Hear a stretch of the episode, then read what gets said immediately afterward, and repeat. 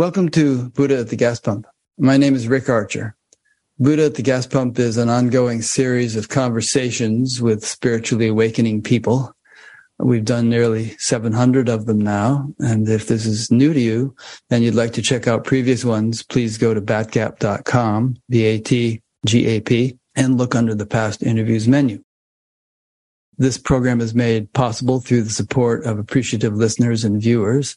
So if you appreciate it and would like to help support it, there are PayPal buttons on the site and there's a page explaining alternatives to PayPal. Another thing that I've been announcing lately with good results is that I'm on a project to get properly proofread transcripts of all the Batgap interviews. And I've got a growing team of volunteers who've been helping with this. And I'm using some AI based software that's really accurate called Whisper. It's made by the same people who make Chat GPT, but it still needs a little proofreading after Whisper generates the transcript. And one of the main motivations for doing this is that YouTube now translates subtitles into over 100 languages if you have subtitles. And obviously it would need accurate subtitles to do a good job. So if you feel like helping with that, get in touch. It's kind of fun, people say. My guest today is Chris Niebauer. Chris earned his PhD in cognitive neuropsychology at the University of Toledo, specializing in the differences between the left and right sides of the human brain. He is the author of No Self, No Problem, How Neuropsychology is Catching Up to Buddhism, and the No Self, No Problem workbook, exercises and practices from neuropsychology and Buddhism to help you lose your mind. So I read, or rather listened to both books in the last couple of weeks, and obviously I've lost my mind. He was a professor at a state university in Pennsylvania for 22 years, where he taught courses on consciousness, mindfulness, left and right brain differences, and artificial intelligence. His website is chrisniebauerphd.com, and don't worry about the spelling of that. I'll put a link to it on his page on batgap.com. Oh, and one other little housekeeping point. My video editor, who's a lot younger than me, reminds me that it's really good for the popularity of one's YouTube channel if people like and subscribe. So if you like these videos, like them, click the little thumbs up button. And if you like the channel in general, please subscribe. We reached 100,000 subscribers a few weeks ago, or maybe a month ago. So that was nice. Google sent me a little plaque. So Chris, welcome. Hey, Rick. Nice to be here. Thanks. I very much enjoyed listening to your books. And also you have hundreds of short videos on your YouTube channel, sometimes two, three minutes, sometimes 10 minutes. And I listened to many of those. And as is my habit, I was listening while riding my bike, washing the dishes, walking in the woods, cutting the grass. So I didn't take a lot of notes, but I have a feeling that we're just going to fill up two hours very easily with an interesting conversation. And you were telling me before we started recording that your style is very impromptu as well. And you, you just kind of like to wing it and things, good things come out. So let's wing it. Sounds good.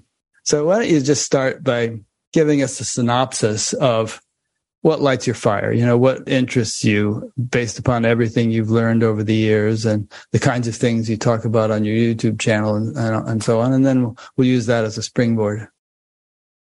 So I've always been interested in consciousness, even as an undergraduate. Before consciousness was really popular, I don't know if you might remember 20 years ago, it was still a little taboo, particularly in academia. And would, consciousness would get maybe one chapter. If you, if you found the right introduction to psychology book, the right one, you'd have to search, and then it would have one chapter on consciousness. One of the things I think that uh, is probably the main confusion in this area is confusing thinking. So the thinking mind, which is so dependent on language, with raw consciousness, just simple consciousness uh, that can void of thought. And so that's been something I've been pursuing. And I'm actually working on another book right now that talks about these two worlds we live in. One is the abstract world of thinking and it creates all kinds of interesting abstractions that we, we often mistake for being real. Things like governments and workplaces and universities and all these are just abstract concepts. And then there's what I would call the real world, which is very simple conscious experiences. And one of the reasons and mindfulness are so powerful is they get us out of the thinking abstract world and bring us back to something that is so powerful and joyful. And that is these simple conscious experiences. And so many of us, we start our day having a sip of tea. And that's just so, it gets us set up so we can go into these abstract worlds of work politics and sort of deal with them. So that's what I've been working on pretty recently. I've been interested in consciousness most of my life too, and meditating for a long time, and as you have. And I remember in one of your books, or maybe it was one of your YouTube videos, you mentioned a book by Daniel Dennett, which was supposed to be all about consciousness. Mm-hmm. And uh, as I think you said, it turned out to be a bit disappointing because it was really all about thinking mm-hmm. and really nothing much about consciousness. In fact, I don't even know if he would regard consciousness even remotely as what it, I think you and I would agree that it probably is, which is fundamental, not merely a product of the brain. And I used to bring that into my class. And this is going all the way back to the 90s when I was still in grad school. We had a seminar on his book and it was what a wonderful title you know, consciousness explained i remember being like you know a kid at christmas morning i was like this has got to be the, the best you know i couldn't wait to get into it and then I was met with one disappointment after another because if it would, if he had called it Thinking Explained, it would have been a perfect book because it really got into psychology, neuropsych, and it really did take thinking apart as about the best you could do at the time. But again, he dismissed consciousness. And I think what he really wanted to dismiss was thinking. And you could see it. And I think he's got the most profound example of confusing thinking and consciousness. And, and we see that so often in Western science. And, and so uh, I use that often as, as the most profound example of confusing thinking and consciousness. And if you dismiss the consciousness, that, like you just said, it, it's so fundamental. It's so simple in some ways that that's where we're going when we meditate. That's where we're going when we practice mindfulness. I mean, there, mindfulness and meditation overlap if they're not the exact same thing, because they're getting us out of that thinking mind and into what we might call simple conscious experiences, often sensory experiences. I think Daniel Dennett is considered one of the so-called four horsemen, along with Sam Harris, Christopher Hitchens, and uh, who was the other guy? I don't know, the one other, but they're all these sort of neo atheists. They think that basically when your body dies, that's it. You know, kaput, there's nothing which outlasts it. Therefore, consciousness, they would assume, is not a foundational thing in the universe, but rather a product of the brain. But anyway, that's a bit of a tangent. I think one really good way of understanding or commenting on Daniel Dennett's point is that obviously thinking and all things we perceive are things we are conscious of. They are not consciousness itself. And without consciousness, we wouldn't be aware of them. You make a good point here and there in your books.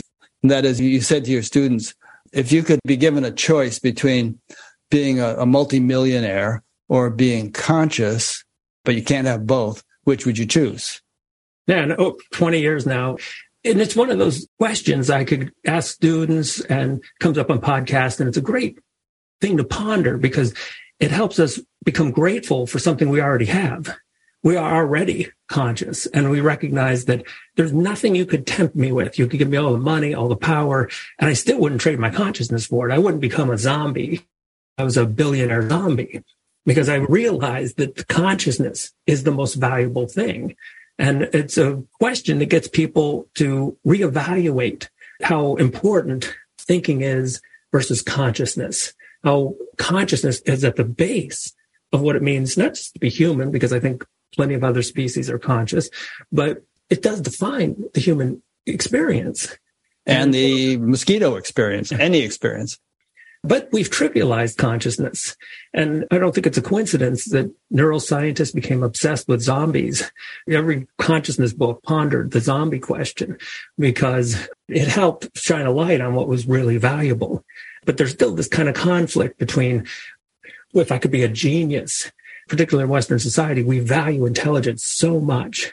So it gets a little bit trickier when you're like, okay, well, what if I made you an Einstein and you had this ability to think at the highest level of thought? And then you could see people getting tempted because we've been taught to value thinking, you know, the classic Descartes, I think, therefore I am, where our existence itself was defined by thinking. And so at the core, we still value that so much that it becomes very tempted to become a genius, even if it's at the cost of our own happiness. So I, it's kind of an old TV show. Your listeners might be familiar with House. I always liked House. It's such an Hugh Laurie. That was great. Yeah, because he was a genius, but he was addicted to drugs. He was miserable. Yeah, he was kind and, of a dick. he was. But through the years, when I would ask students, it was very easy to tempt them. They would much rather be House than someone who was intellectually average, but very happy. And that puts a very interesting question on the table. What do we really value? Would we rather be intelligent but miserable or maybe just average intelligence but really at peace? A couple of thoughts in there. Obviously, there are not actual zombies, but if they were, even the zombies you see in zombie movies, they've got to be conscious because otherwise they wouldn't be able to perceive. Well, there's these robots, you know, that Boston, what is it? Boston Analytics, they, they can dance and they can do backflips and all this stuff. But I guess you could argue they are not conscious, obviously. Is that what a zombie would be? A human body, which is dead and therefore not conscious, but it's somehow functioning the way a robot functions. I think that's an amazing question that we really need to ponder right now because humans have dominated the thinking sphere of the planet for 50,000 years. We've been at the top of the thinking chain and suddenly AI comes along and now it can outthink us. But the question is, is it conscious? AI was actually beating us at strategy games like chess back in the 80s. We just can't compete in terms of thinking anymore. So now we got to reach a little deeper. Maybe that puts the spotlight back on consciousness are we conscious? Is AI conscious? I don't really know. I think that's a really good question. And if you go back to Turing, it's Alan Turing's original paper on computer machinery and intelligence. He was so far ahead of his time. You can find the paper online. It's free. You can download it. And the question he asks is, can a machine think? And there's a place in it where he talks about objections. He even made the distinction thinking and consciousness back in the 50s. And he said, the question he's asking is, can a machine think? And he said, well, is a machine conscious? And he said, that's a whole different question. He avoided answering it, but he recognized that it was a completely different question to ask. And I think that's where we're at right now, because if we lose the thinking challenge, then where does consciousness come up? And if you look, what do I do with my books? What is No Self, No Problem really about? What is the workbook really about? They're about us going beyond our obsession with thinking and recognizing that our human existence is so much richer, so much fuller than simply thinking all the time. What might be useful at this point is to throw in a little Advaita Vedanta.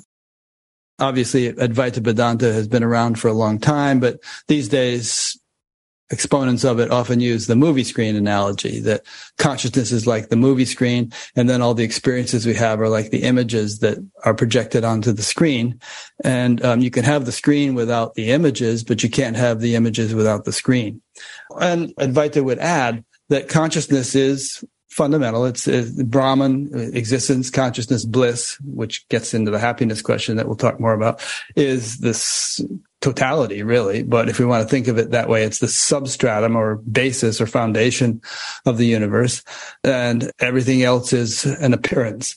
So if we want to ask if a machine can be conscious, what we're asking essentially, I think we would say that a machine is consciousness because everything is consciousness. A rock is consciousness, which probably doesn't know that it's conscious. So you have to have a sophisticated instrument for self-referral, for recognition of one's being conscious. And even a, an amoeba behaves that way. Maybe the, the amoeba doesn't know it's conscious, but it is conscious because it can avoid unpleasant things and seek out food and, and so on.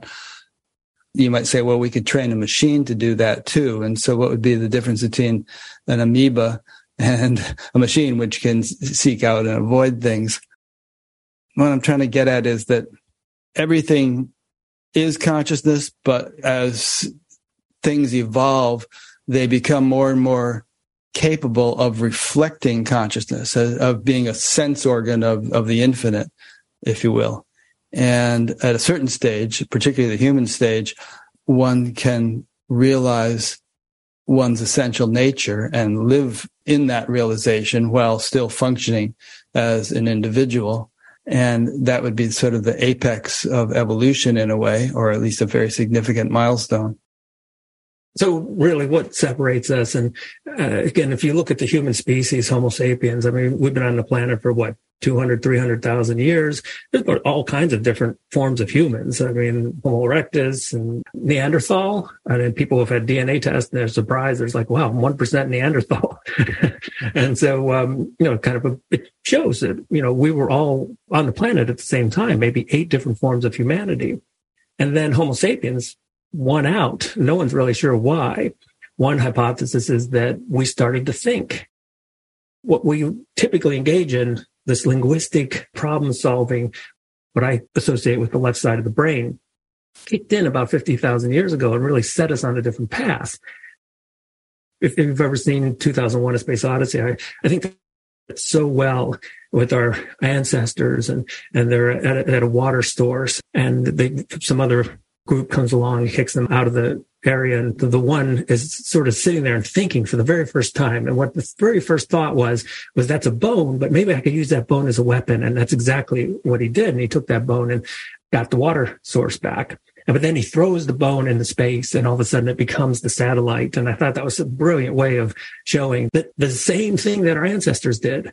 We're taking the world and we're able to use thought to create something that it wasn't even intended to be. And in a way, it's a very interesting form of creativity. But in another way, it's taking reality and changing it into something it isn't. And that's what the left side of the brain seems to excel at. That's what thinking seems to be almost its primary goal is to take the world and it changes it into something it isn't. And so we've got language and it's a wonderful tool because we're using it right now to communicate. And that's something we wouldn't want to get rid of. But then there was a tipping point somewhere, and I may, it may have been about 200 years ago when we weren't using thinking as a tool anymore. Thinking became an end unto itself. And all of a sudden language started to replace reality itself.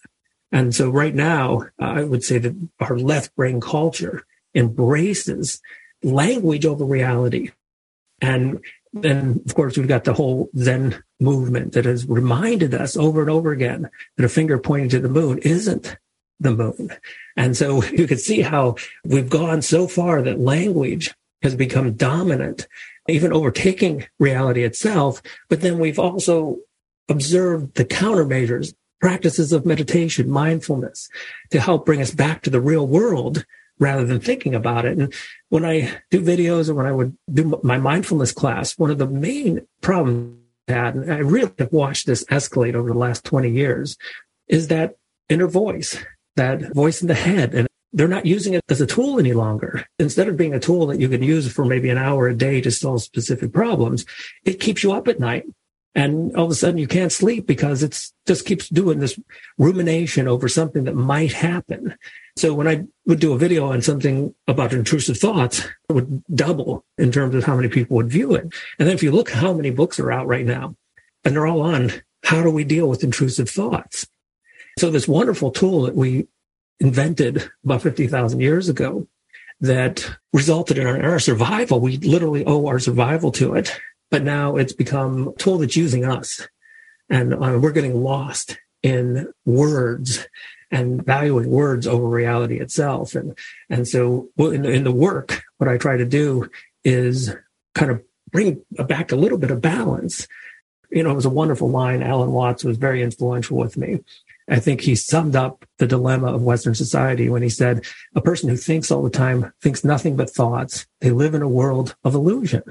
And that captures our existence, our modern existence, where uh, we live more in this left brain loop of repetitive thoughts than we do in reality. And I think that explains the interest in mindfulness and meditation now. Yeah. You may be aware that the Yoga Sutras define thinking as a sort of an excitation of consciousness, the chitta vrittis, chitta meaning mind and vrittis are like excitations or fluctuations. And the second verse of the Yoga Sutras says that yoga or union or samadhi is the cessation of these fluctuations. So in other words, the mind settles down, becomes less excited. But why is the mind excited all the time to begin with? Obviously, in today's society, we're bombarded. There's a lot coming at us all the time, all sorts of stimulation that even a couple hundred years ago, people couldn't have dreamed of. And it gets very deeply ingrained, which is another ancient concept that we have impressions or samskaras that have been created by our experiences and that gets get lodged in the nervous system and result in a sort of an action impression desire cycle that just keeps us spinning on the hamster wheel of mental excitation chasing after things reinforcing those impressions and, and so on and so on. But what you're getting at with mindfulness and which other meditation type techniques attempt to do is to break that cycle and to allow the mind to settle down to a state of quiescence where there aren't inappropriate or unnecessary fluctuations or excitations, and then to integrate and stabilize such a state so that you can be engaged in activity while yet maintaining inner silence. And there's no conflict there once the integration has been accomplished. Most people ask, well, how do you get this going? What's the starting point? And so in the workbook, I was very specific about, and you know, we hear so many stories of this instantaneous enlightenment. And I think that probably isn't very useful. it's not very common. it, yeah, it isn't very common. But you know, when I remember when the power now became popular, and and of course it puts this amazing spiritual carrot in front of everyone because he really transformed. It was an overnight transformation. Then that becomes very desirable. And it actually influenced, I actually did a, a self-published first book and it was very much all about forgetting, just forget enlightenment altogether. I called it the neurotic's guide to avoiding enlightenment. so it was this idea of you're on the spiritual quest and, and, and what it reflected was my own mistakes. And so I often tell people that my uh, early 20s i was just an absolute neurotic mess and and that voice in the head was torturous it created so much suffering and the harder i tried to get out of it the more i actually got deeper into it.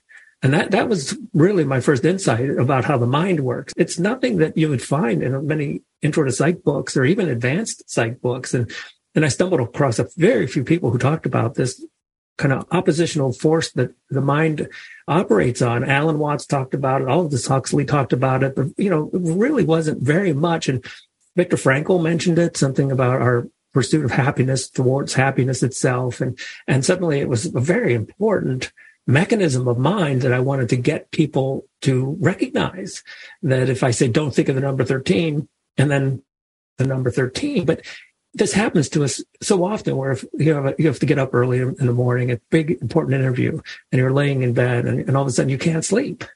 And it's like the harder you try to sleep, the more you're up all night. And then it's New Year's and you're trying to stay up to midnight and you fall asleep at 10 at least I do. But this way the mind works, a very important architecture of how the mind operates. And so when you get this inner conflict of people pushing the mind around with the mind and trying to meditate and you must be calm. And my students know this, that we're always telling each other to have a good day.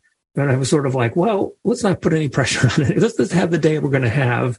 And so my students would start saying that, like, you know, have a day day you have is, is the day you're going to have. And you can see this was all tied into that kind of happiness movement that started in the 60s in psychology, where uh, the, you know, there's this quest to really embrace the positive emotions, but somehow we're going to trick the system. We're going to somehow get rid of all emotions and just experience the positives. And the harder I tried to make that happen, the deeper I suffered, the more I got into my neurosis. And, and w- when I discovered that, and I can remember this, this was just an epiphany where I discovered that it was my not wanting to be neurotic that literally was my neuroticism. Me not wanting to be anxious was my anxiety. And that just absolutely floored me when I realized that the best thing I could possibly do was give up on it. You're quoting Alan Watts or somebody, or maybe you made up this analogy, but I think you use the analogy of if if there's like water that's wavy, you, you're not going to get the waves to settle down by pushing on them. So That's just going to create more waves. And I think it works that way with the mind too. I think the mind moves around for a reason. It's seeking happiness. And, you know, all the ancient scriptures say that there's a great reservoir of happiness deep within us. If we could somehow allow the mind to turn in that direction, it could effortlessly move inward and settle down. But there's a trick to that. You can't force it. This is the situation so many of us find ourselves in Western culture where we're trying to fix a thinking problem with more thinking. Right. And I'm just, you can't fix a thinking problem with more thinking. And so in the books, what I try to do is I throw so many different non-thinking forms of consciousness at people. And this is what we do in class, in the mindfulness class. You explore. I always thought of it as a buffet. And here's all these different modes of consciousness that are not based on thinking. And find one that you really enjoy. Because if you're doing yoga, but you're running some mental movie about what you're going to do over the weekend, well, that's that's not yoga. I mean, I it doesn't matter what form you're doing. It doesn't matter what position your body's in. Yoga is the awareness of being in the body at that moment without thought. And then that's where the union comes in because that connects you to the consciousness. That's really what I've been doing because once I discovered that you can't fix a thinking problem with more thinking, it instantly like unplugged the whole loop. It unplugged the whole thing. And I, and I, I think I had a moment of peace for the first time in years. Hmm. And I thought, well, this is very interesting. This seemed to be a very interesting trick that I had discovered. And of course, lots of people had discovered it, but that was the problem I was having with meditation. When I would start meditating, I kept thinking, how am I going to stop myself from thinking? How am I, you know? yeah. I mean, if that's how you've been instructed to meditate, or if you cooked up your own kind of meditation and you have this bias against having thoughts, you're going to be frustrated because thoughts will arise. But there are ways of meditating where that's not a problem. And I'm, I'm thinking also of, of, examples of athletes who aren't doing a whole lot of thinking. LeBron James or Mikaela Shiffrin or somebody else within the top of their game.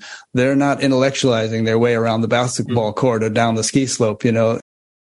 This is an interesting question. I mean, comment on that and then I'll, I'll throw something back at you. Yeah, it just reminded me when my son, who's been, in fact, he's at a soccer game right now. He's obsessed with soccer and, and it's all good. And he knows we've talked uh, the best game he plays is when he's not thinking about it. And I remember the coaches, a very passionate little speech he gave before the game and he ended it with no mental mistakes. And I thought, oh my goodness, they're doomed now because the more you're focused on not making a mental mistake, you're focused less on the actual game. And so one of the things I would do with my class is the body scanning and the students, just, so many of them love the body scanning and it's just obviously simple body awareness, but we don't do it very often because that mostly caught up here in that left brain voice in the head. But of course, that's essential to sports to stop thinking about it. And you can't, and if you're caught up in thinking about it, you're not doing it. And right. so many of the brilliant people in sports they're just simply not thinking. And that's, and they call it in the zone. And, you know, that's why the saying is just do it. Don't think about it. But it's a tricky thing because if you go out there and think, you can stop thinking by thinking how to stop thinking. And then it gets you caught in a whole different loop. and then, you know, studied martial arts my whole life. And so many times I was confronted with a situation where how do I stop thinking? If I could just be here. And it's a lot more difficult when people are throwing kicks at you and you're trying to avoid the kicks and you and you know that the best moves you've ever had are the ones that came from a greater source of intelligence rather than this thinking mind. You know, I was lost one time and I stopped to get directions and the person said, you can't get there from here. and I just started laughing. But there's a certain sense of truth to that when we talk about how do we get out of the thinking mind. You can't get to out of thinking with more thinking. And I think that for so many of us, particularly in Western culture, because if you do study cultures, and I became particularly interested in the Pirahã, very small group in the Amazon rainforest that lives almost as close to our ancestors as we could possibly imagine. So they're hunter gatherers. And the, some they have so many remarkable things about them because one, when Westerners observe them, they're by far the happiest people on the planet in terms of just smiling and laughing, which is very fascinating because they're confronted with horrific things that most of us couldn't tolerate disease, death, people around them are dying. It's just a commonplace thing for someone to die early. And yet they're the happiest people on the planet. So in a way, it almost became, why aren't we studying these people more? Because they seem to hold some secret. And if they hold any secret, it's that they simply are not obsessed with thought. In fact, so much of our culture in Western society, we couldn't even imagine a world without numbers. You know, you go to work and there's numbers and, you know, we have numbers of time and, you know, house has numbers and we're looking at our phone and it's filled with numbers. And, and the interesting thing about them is they don't have numbers. And so they are so resistant to thinking that all the abstract things in our world, they simply don't exist.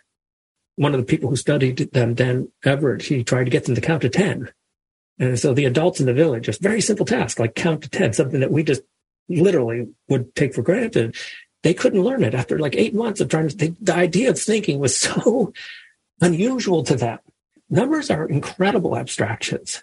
Even something like three, I can't become conscious. I can become conscious of examples of three, but three in, a, in its abstract sense, I can't become conscious of. And yet these abstractions pervade our entire culture. If a workplace had to not use numbers for a day, the whole place would probably and when I was a professor, everything was numbers, student ratings. That's how we judge things. You can go on Amazon and we, what's your rating of the book? Is it 4.7? Is it four? Our obsession with this abstraction has taken us away, I think, from the real world. And then when you see examples of this in cultures like the Pirahã, the trick is using the mind sparingly, thinking when you need to you'll probably only need to think a couple hours a day, I would guess at best. I think a couple hours a day would be fine for the average Westerner. Well, some interesting points here. I remember you talking about that tribe in your book, and that, uh, originally some Christian missionary discovered them or something and went in there to try to convert them to Christianity. And they asked him, "Well, have you met Jesus? And he said, no. And do you know anybody who has met Jesus? And he said, no. I don't suppose they even could conceive of 2000 years ago because they live so much in the present. And then he ended up leaving Christianity because of the impression they had made upon him. But obviously we live in a very complex world.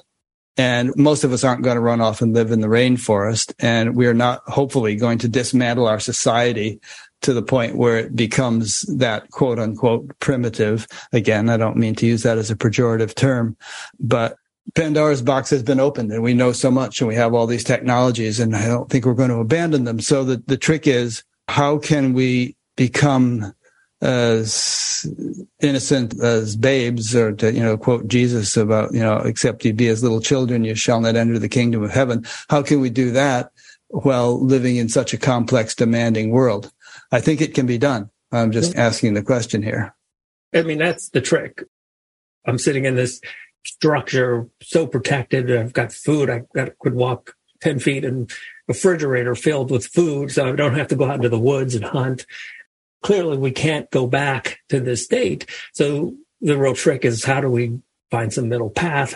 And again, anytime I do a long lecture, I always start off with the recognition of all the tricks of the left brain.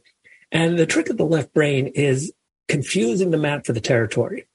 That's how the left brain works. It gets us to confuse the word with the actual thing. And that's why words can be so powerful. But words are only powerful if you mistake them as something real. And then, of course, the left brain, and I go into this about this split brain patients and and there's a number of other types of patients, particularly people with right brain strokes. And it just shows like the left brain's capacity to tell stories. And so we are such a storytelling society. It's, it's such a facet of our culture. It's like the fish in the ocean. Like we don't even see the ocean. And yet stories permeate every aspect of our existence in, our, in this particular society. And again, to contrast that with the Pirahã, they don't tell stories. They're not storytellers. They don't tell their kids stories. They have no creation myths.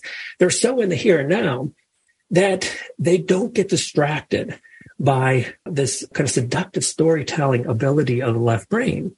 And so, so how, what do we do? And one of the things you can, you can try to do. And so I have a bunch of different exercises because I think it's much more important to experience these things than to philosophize about them. And um, one of the things is just recognizing this. Sometimes I call it Mind 1.0, this uh, left hemisphere program that we've got running, and recognizing its infinite capacity for storytelling. If you just go out in public and you just walk around the grocery store, you can start observing that voice in the head, creating all these stories about everyone around you. That person is poor. That person looks like they're rich. That person looks happy. That person looks like they might be mad at me. And it, it goes on. And so the trick and really the goal of what, at least what I do and a lot of other people, I think it's actually very, very close to what we might call spirituality is become the watchers, become the observer of these stories. Michael Gazzaniga, he did all the split brain research. He called the left brain the interpreter. And this interpretive device, it's always linguistic. So that's the voice in the head. It's on from morning to night and it's trying to predict the future. It's really a survival mechanism. It's very effective. It was right just enough to keep our species to allow us to survive, but it's also wrong. And it's wrong so often. And for a lot of us, we forget the misses and we only remember the hits. I have students as a very first practice. We would over the entire semester. And the journal would be anytime you have some intrusive thought and it's this interpreter saying, okay, here's what's going to happen tomorrow at work. And I know that email I sent upset my boss and he's going to be so mad at me. And that's the world that so many of us live in. And we take those so seriously. And over the course of the semester, we would give those all a confidence rating. How sure are you about this? You've got these medical tests and, and, and you're worried about them. How sure are you that those thoughts are accurate? And by the end of the semester, we would look at the accuracy of these. And the highest accuracy was about 50%. Some people were at 20%. So these thoughts, this predictive mechanism in our left brain, it's wrong far more often than it's right. And so you, you know, when you go and, oh, that person is rich and no, they could be poor. You don't know.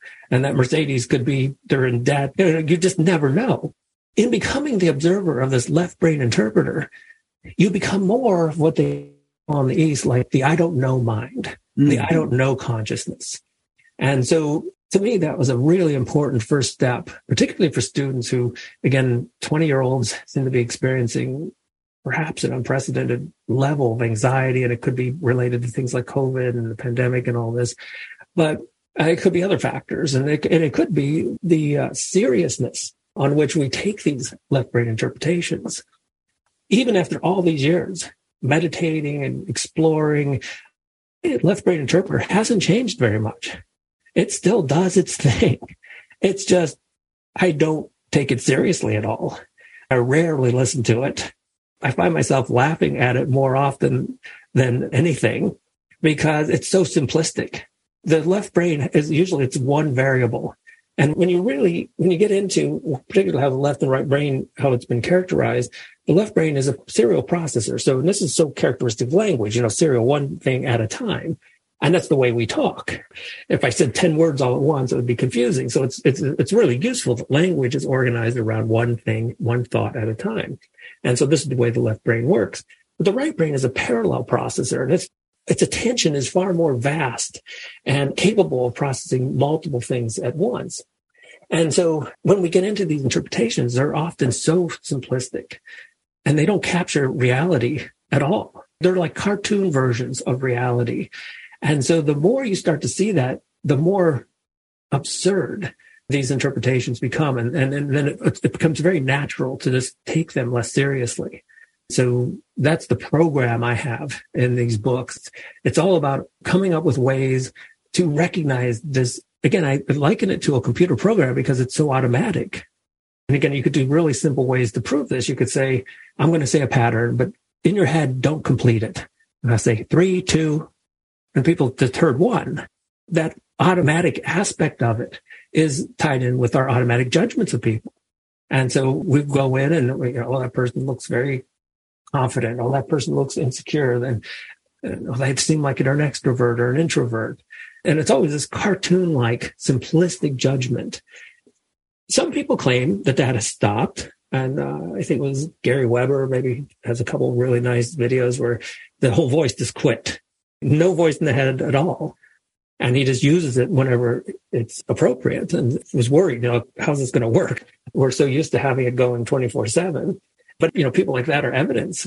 You know, Jill Jill Bolte Taylor was just a wonderful example, uh, even though she had to go through a stroke to show the world what happens when the left brain down. And, you know, everything changed. It was a radical shift from left brain chatter in the head, judgment, worry to this state of nirvana where you saw the connections and felt at peace and everything seemed to be right. That shift from left to right hemisphere, it doesn't have to be huge. It doesn't have to be dramatic. It can be really, really tiny little shift, I think, and would be in far better shape. I interviewed Gary about 10 years ago. Uh, I think he lives in Pennsylvania, actually, somewhere Hershey or someplace. And um, we hung out a little bit at one of the SAND conferences. And my sticking point with him is he, he, was emphatic that he hadn't really had a thought ever since the day he was doing a shoulder stand or something, asana, and his mind stopped. And I said, Gary, you're talking to me. You must be having thoughts that precede your words. And it links back to something I was going to suggest about 10 minutes ago, which is that if I raise my arm, there was a thought that preceded that. Now it's not an intellectual thought. I think I'll raise my arm now. Okay, here we go. Up it goes. You know, you don't do all that, but there is some kind of mental impulse that gives rise to the physical action. And I think what happens to people is there's way too much of the mental machinations going on all the time unnecessarily, like we are referring to the athletes. You can do most things quite spontaneously without a whole lot of cogitation. And the mind can be cultured to function that way. We could say to do less and accomplish more, perhaps, or to kind of abide by nature's principle of least action. People's minds are too excited. There can be a culturing where the mind becomes very still and, and you feel like you're just resting in silence, and yet you might be dynamically active, driving, talking to people, running through a busy airport. Another issue with the left brain, and this comes about through a couple different uh, observations with the split brain patients, with also patients with right brain damage, is the left brains need to be right, and not and and, and so need to, this need to be right is that it's not even questioning if it's right; it just absolutely assumes. And so when the left brain created these stories, just to go back to the split brain patients, again, this is a condition where most of us, we have two very different sides to the brain, but they're interconnected by 100 million nerve fibers. And in these split brain patients, they had severed that, disconnecting the two sides. And, and that may sound really strange that we have two really different mental processing centers. But on the other hand, a lot of us do make comments that seem like this. Like they say, well, part of me wants this new job, but part of me doesn't.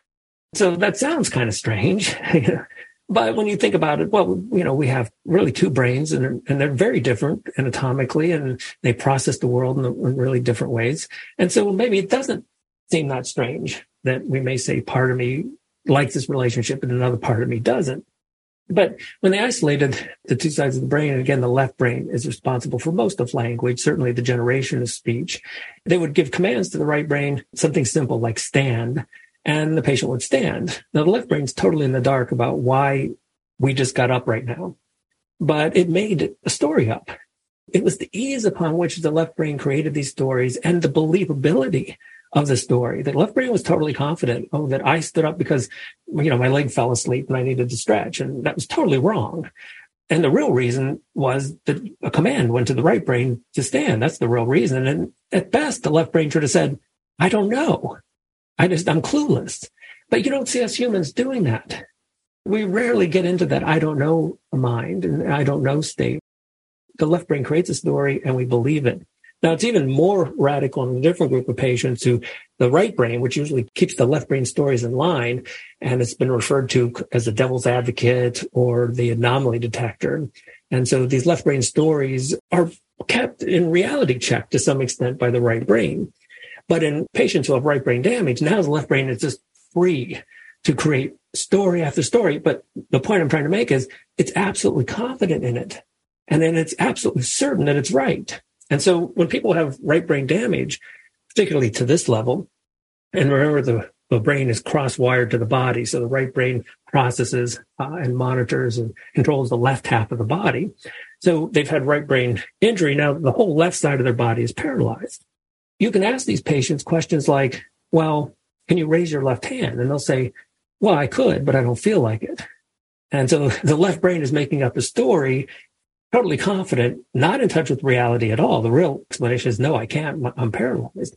But it went so far, and it's actually this is coming from uh, well-known neuroscientist V.S. Ramachandran documented these cases.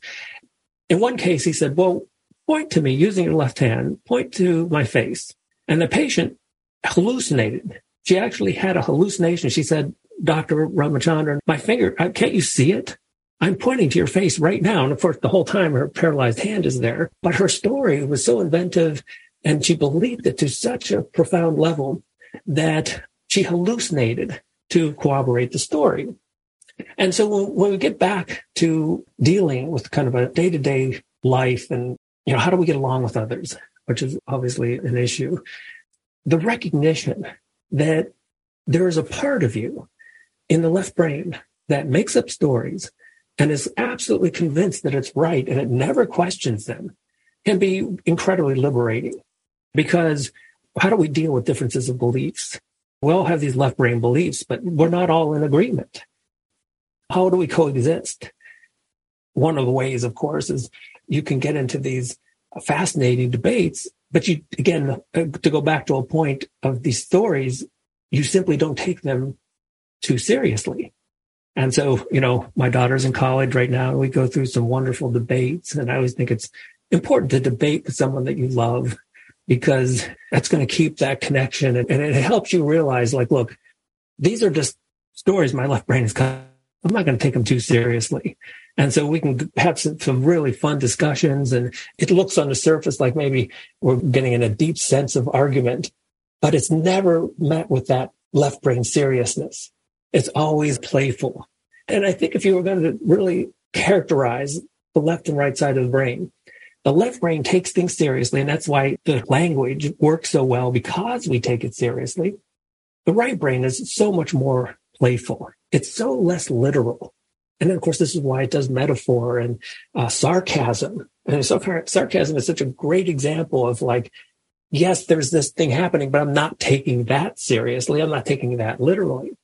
And so how do we coexist when we have this tendency to be all captivated in this left brain loop?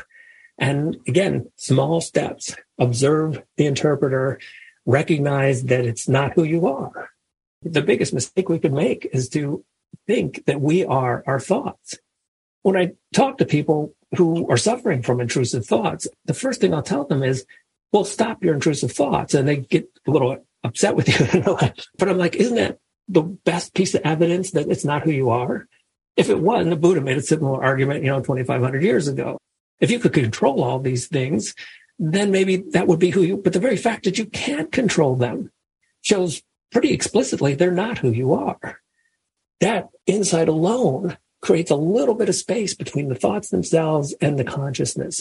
So consciousness for so many is tied up so much with that left brain interpreter. Then you have these little practices where, okay, there's another intrusive thought. And, you know, you've probably heard the old Zen story of someone who had an anger problem and he goes to the teacher and the teacher says, well, show me your anger problem. And he said something like, well, I can't control it. And it was like, well, if you can't control it, why are you worried about it? It's not who you are. And so the little lessons like that I found really helpful to take these little lessons from the East and apply them in a neuropsychological framework from shifting consciousness from the left brain to the right brain. And uh, it seems like it's been pretty successful. Yeah, the first time I did LSD when I was 17, uh, the main takeaway from the experience, and there were many, but the main takeaway was that I had always assumed prior to that that everybody saw the same world. And all of a sudden I realized, whoa, you can radically alter the way you see the world and everybody's seeing it quite differently. And so I kind of realized that what I want to accomplish in life is to see the world as it actually is and not through some kind of distorted filter. But what you're saying about the left brain always wanting to be right, society these days seems to be more deeply entrenched than ever in polarized camps that are convinced that their particular perspective is right and the other guys are horribly wrong. So I'm not suggesting we put LSD in the water supply, but it would be nice if people could bring in more of this right brain stuff and just chill a little bit and realize that we're all feeling different parts of the elephant. And it's the same elephant, but people are feeling it quite differently. One thing I liked about Jill Bolte Taylor's work, whom I interviewed a few weeks ago, her book was called Whole Brain Living, is the idea that there are different parts of the brain, um, four of them that she identifies, that each serve very different functions. And most people don't have them all fully developed and have some sort of lopsided development where one or the other part of the brain predominates. But her contention was that the evolutionary future of humanity will involve the full and holistic and balanced development of all four parts of the brain. So if that's achieved, not necessarily for all of humanity, but even for one person, then one could expect to function in a way where one performs all one's individual functions and yet at the same time is grounded in universality, which was character four in her model, the interface with the unbounded awareness.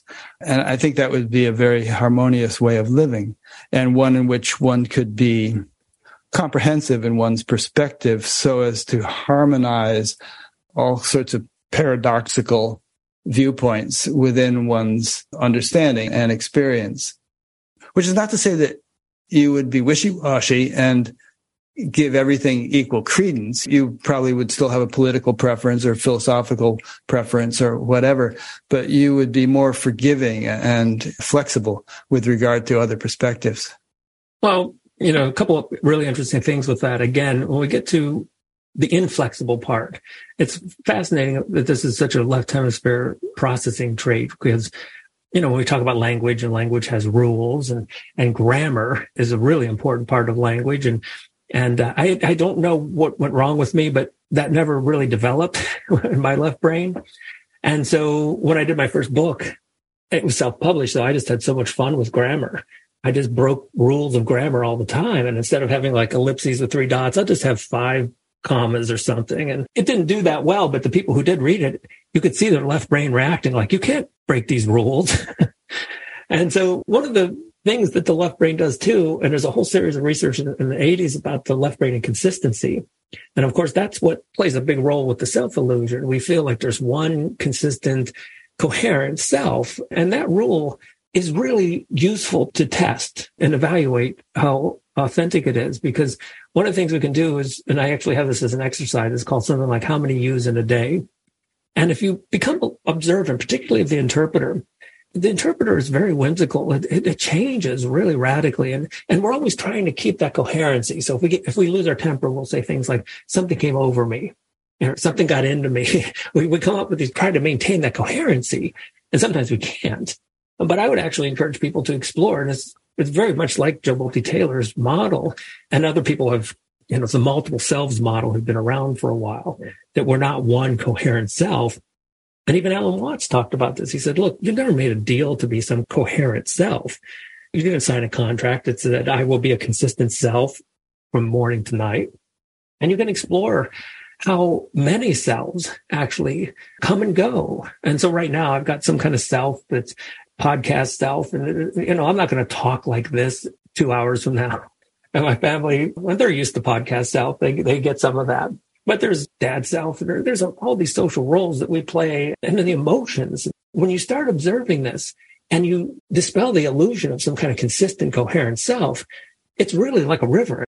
There's a flow to it. And there could almost be an infinite number of cells in a very short time. Like you, you go to work and, and you're talking and someone else enters a room and all of a sudden yourself, it's altered a little bit. And there's a different person who's talking. And when you become the observer all these, of all these different selves, it almost seems like a mystery. How did I ever buy into this notion that there was some coherent self from morning to night? So what I'm getting to that is when that is recognized and we're in debate, and maybe you take a very different view and we're, we're kind of arguing about it, but you realize that even if we're on different sides of a debate, it's not tied in with my identity. Uh, and the way I would word it is like, well, look, there's this self that has a, an idea that disagrees with some part of you. But tomorrow that may change. I can only hold so much to it. And the same self that, you know, and you could change, you know, it's just this, it's much more like a flowing river. We could be arguing next week the exact opposite. I could be taking your side and you could be taking my side. And so there's a wonderful play of debate that I think we've lost. And, and, the reason we've lost it is because, again, left hemisphere seriousness, but also it's tied in with the idea of a single coherent self that's identified with all these beliefs. But beliefs can change. And in the same way that we don't control our thoughts, we don't control our beliefs either. And so I could, t- I could tell your audience, like, look, I'll give you a million dollars if you believe there's a monster outside. And they'll be like, I can't do it. Well, if you can't do it, then you don't control your beliefs. And so beliefs are just like thought bubbles or like collections of thought that kind of get grouped together. And if you recognize that you don't control your thoughts, well, you also recognize that you don't control your beliefs. Therefore, you're not going to take them too seriously. But that doesn't mean we can't have some fun in a debate and we can't, um, you know, make it a playful, enjoyable. If I get into a, a debate with, say, my daughter or someone, we always end it with something fun, you know, because we always go back to reminding that, like, look, the whole thing is just fun. We're, we're this play. And again, to go back to Alan Watts, he reminded us so much that there's a difference between work you know, work we take seriously and play. And so that's why we play music. One of the best ways I think to get out of left brain seriousness is music. And a lot of us do this already. In fact, I had a assignment I gave my class and I said, but just it was very spontaneous. And I said, let's do a paper what music means to me. And I was completely blown away by the responses because their responses were like, music is the meaning of my life. music was foundational to their sanity. And again, when you get into all the tonality, again, these reflect a lot of right brain processes. Not to say the left brain isn't involved in music. In fact, the whole brain seems to be involved in music. But one thing, when you're really deep into music, you're probably not thinking very much. So music is one of the quick go-to ways to get out of the thinking mind and and it brings so much joy and peace to people. And I had students saying, "I would marry music if I could," and I get that. You know, I mean, I've been a musician. That was my original intent in life was to be a musician, and and I don't do it seriously in the sense that I expect something out of it. I don't expect to be a professional musician. I do it absolutely. It's as close as I can get to meditation because in meditation, if you're doing it for an external purpose or to go somewhere or to be something that you're not, in my view, you're not really doing meditation. Meditation should be an end unto itself. And that's the way music is for me. And so we all have something like that. We just don't cultivate it because in a left brain goal oriented system, everything has to have some future goal to it. Like I'm improving myself. I'm making more money. And again, we recognize that that just, it never ends. So we can get out of those moments here and there by getting into music, poetry, all the things that Western culture seems to devalue. If you think of anything you would tell your parents that you want to do this and they're disappointed, it's probably something the right brain is really good at. Yeah. I wanted to play drums when I was four years old, and my parents told me I needed to learn piano first to get a foundation in music and I hated practicing piano. I wanted to play the drums. And finally, when I was 14, 10 years later, I was playing Wipeout on the kitchen counter. My father was in the bathroom on the other side of the wall. When he came out, he said, I think we should get you a set of drums. so he got the drums and I was in a band in about three days. Anyway, you were saying a minute ago that we don't choose our beliefs. And you've probably seen The Social Dilemma, that movie or documentary that was on Netflix, still is. And obviously you can't believe on the spot that there's a monster outside. But if you spend enough time on YouTube allowing its algorithms to feed you the things that you seem to be attracted to, you may end up believing the earth is flat or that Trump won the election or whatever else it is that you have fixated on with your preferences. So people do in a sense, choose their beliefs through a million little incremental choices that end up being more and more deeply ingrained as you give your attention to those choices. Don't you think? Well, it's a great point. And I think it was Iain McGilchrist who often talked about the left brain being kind of in a hall of mirrors in a sense. And it is. So in the book, I encourage people like whatever you believe, like so many people in the morning, I get up and I listen to a lot of podcasts and you want to listen to something that is consistent with what you believe and, and, and that reinforces all of your beliefs. But it is interesting that sometimes you can choose the opposite. And it's a really interesting thing to pick things that are really the exact opposite of what you would normally pick. And that, I think that's a good way to keep the hemispheres balanced. So you don't go too far into this hall of mirrors. And so again, this way of describing the two sides of the brain where the left brain forms beliefs, but the right brain is the devil's advocate. That devil's advocate is a really important mechanism. Sometimes people think skepticism is a negative quality. But I could find skepticism to be very spiritual. And when people become skeptical of the self and they realize, wow, self isn't what I thought it was. There's a whole movement of people becoming skeptical of what we call the physical world. I mean, there's this movement towards what we would call idealism, where they start thinking, well, maybe we live in these concepts. We mistake the physical world to be when it's really just consciousness. Yep. And then even the old practice of neti neti. So you're tearing away like uh, not this, not that. And so skepticism, I think, can be um, one. I think it's very much identified with the right brain because the right brain is always keeping the left brain kind of in this closer situation with reality. But you know, I encourage people like be someone else's right brain. And so sometimes people can get into these closed systems. And when you get into that kind of left brain closed system, it's one of those things that, uh, you know, there's a tipping point and it can get harder and harder to get out of the more you get into it. I've always been interested in strange beliefs. And so I've done a lot of research on strange beliefs and um, was sort of, I guess you could say, an academic hobby of mine. But what I found is the best mechanism for that is to surround what you might consider, you know, if your right brain isn't working, if your right brain isn't keeping your left brain in check, go to external sources. And this is, of course, why I think debate is so important and conversation. Remember that left brain is always going to want to be right over finding truth. So with the right brain, I think is more interested in truth than being right. And truth is a big word, but I think we can use it cautiously here. Yeah, you mentioned something called the RTPJ, if I got that acronym right, the part of the right brain that does nothing else but consider things from others' perspective. And you're probably aware of the work of Byron Katie, who has this little formula where, you know, do you know that to be true? Mm-hmm. Are you absolutely sure that's true? You know, and where would you be without that certainty? And then flip it around, try to see it from the other perspective. It's a good exercise because, well, like you say, the left brain likes to be right.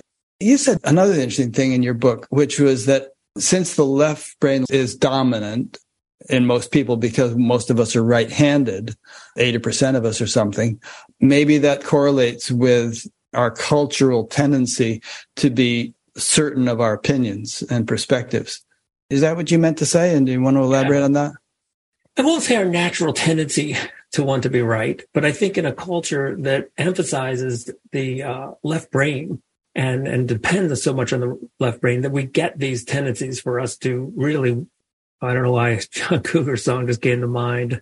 And it was, I forget the lyrics. It was like a thousand young poets screaming out their words to a world that only wants to be heard, which is to say, we're so confident in our opinion that we're all shouting it and become talkers rather than listeners. Remember that Buffalo Springfield song for what it's worth? Singing songs and carrying signs, mostly say, hooray for my side. Yeah, yeah, perfect. And we may not be able to stop that. And again, I think if we tried to stop it, that might even make it worse because of the, that nature of the left brain and its tendency for opposition. So the way out of that again is to play with it more, have a more playful attitude with it, not taking it as seriously. And then you have a side and I have a. We could be in a room with people who are all disagreeing and as long as it's not taken really serious. And it's kind of the way things were not that long ago you know, I sort of have this memory of my family debating politics and stuff. And they would debate, debate and get a little intense, but then it was over and then it was done. You know, I think that's absolutely possible to get back to that, but getting the right brain going again. So many of the exercises I try to get in the books, subtle things, little things. To me, that would be a way of changing our value systems. And so valuing things like poetry, and you can't just pretend to value it. And all that starts with being the gap between thinking. And, and it's such a precious moment for so many people when they first recognize that I can be conscious without thought. And there's something about that state. I always talk about it as we're people who are walking around in an airport with hundreds of pounds of luggage and we don't even know why we're carrying it around. It's not even ours. And the moment you become the gap between thoughts, it's like putting the luggage down. And, and that's why it's often described as joyful. And, and that's why like Jill Bolte Taylor, when she shifted immediately from left brain to right brain awareness, it was like putting all that luggage down. And then you, why was I carrying it? There's a nice analogy for that actually in, in spiritual circles. And that is once you get on the train, put your suitcase down. The train is going to carry it for you. The reality that, that tries to explain is that God is the doer or the gunas of nature or whatever cosmic intelligence or whatever. You are actually not the doer. And therefore, if, if you take yourself to be the doer, you're kind of a thief. You're attributing something to yourself that doesn't belong to you. And you're making life a lot harder than it needs to be. People wonder where creativity comes from. And thinking plays a very small role in the creative process. Initially, of course, you might want to focus your thoughts on a particular problem. And certainly you're not going to come up with physics solutions unless you think about physics for years. But there's this almost consensus that once you've thought about it, you need to just stop thinking and then you walk away. And then there's this intelligence that no one seems to be able to describe. It's not a thinking type of intelligence, but the answer just comes to you. And for a lot of people, they say, well, it's unconscious. I've never been one to buy too much into unconsciousness in the sense that to me, the thinking mind has a bias that isn't thought or processed at the level of thinking. The thinking mind has deemed unconscious. But when you stop thinking all the time, remarkable thing is, is that you realize that there's a certain consciousness that's been in the background and it's completely aware. I mean, no one who teaches yoga or meditation would say that you're becoming unconscious in these states. It's a very focused, alert form of consciousness. Yeah. That consciousness can become so lively that it can actually persist during sleep, deep sleep. I know people who haven't slept in decades. Their bodies sleep, they may snore, but that inner awareness is never lost. And there are degrees of that. I want to just get back to something we were saying a minute ago about beliefs. The attitude I try to culture is both with people and ideas is to give them the benefit of the doubt, but to also take them with a grain of salt and proportions vary. So you can throw any idea at me. Is the earth flat? Okay. Well, I'd like to hear your arguments, but the evidence is really strong. And so there's mostly all salt there. Or have aliens been visiting the earth? Well, now that one I, am more interested in. I think there's a great, you know, a lot of evidence for that. That may be the case. And, but I'm almost making an absolute statement here, but I don't feel like I ever would adamantly say, no, this can absolutely not exist, or yes, this absolutely exists. And that's a scientific attitude. A scientist, if he's really a scientist, and a lot of scientists aren't these days, will never dig his heels in and, and insist that his particular understanding of things could not be revised. It's all tentative. But I agree. In the same way that we don't control our beliefs, if someone were to really forcibly argue that the earth is flat, it would, it would have a very difficult time there's nothing I could do with it. I oh, there's whole conventions where they all get together and talk about it. I used to bring that up in class because it was a sort of a safe place to go because so many people are like, most people, I've never actually met a flat earther myself. There's, I interviewed a guy. I ended up taking down his interview for that and other reasons. I just didn't feel he was someone that I could comfortably refer people to anymore. But his Facebook page is all about these little memes of the, the earth is flat. But is that any stranger than that one patient whose right brain was taken offline and she was hallucinating that her finger was pointing to the doctor? That belief is also pretty far out there. Yeah, but in most cases, there's some kind of pathology going on, I guess. Well, yeah. I mean, there was a more overt, and we don't really know how far the left brain can go. And, and there could be subtle deficits in people who maybe the right brain is, maybe it's a, there's not as much interaction. We're not really sure there's the consensus issue, but then it is interesting that when you go back and and to something like Copernicus or someone who you know he had to publish on the revolution of the heavenly spheres, he had to publish it on his deathbed because so many people were so antagonistic to the idea that we may not be the center of the universe. Sure, Galileo was faced with house arrest. That comes into mind too. You mentioned Byron Katie, and I really do like her work. When I first encountered it, I thought, wow, what she's doing here is putting the left brain on trial and she's just saying, do you know this with absolute certainty? And when, and we will say that, but if we're hit with it over and over again, we have to admit, no, I don't know it with absolute certainty.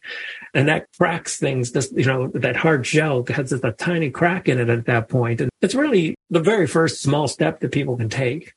The left brain is doing all these things. Uh, one of the things it loves to do is categorize and and so sometimes I start in all kinds of different places, but categories are abstractions that really don't exist in reality, but we act as if they do.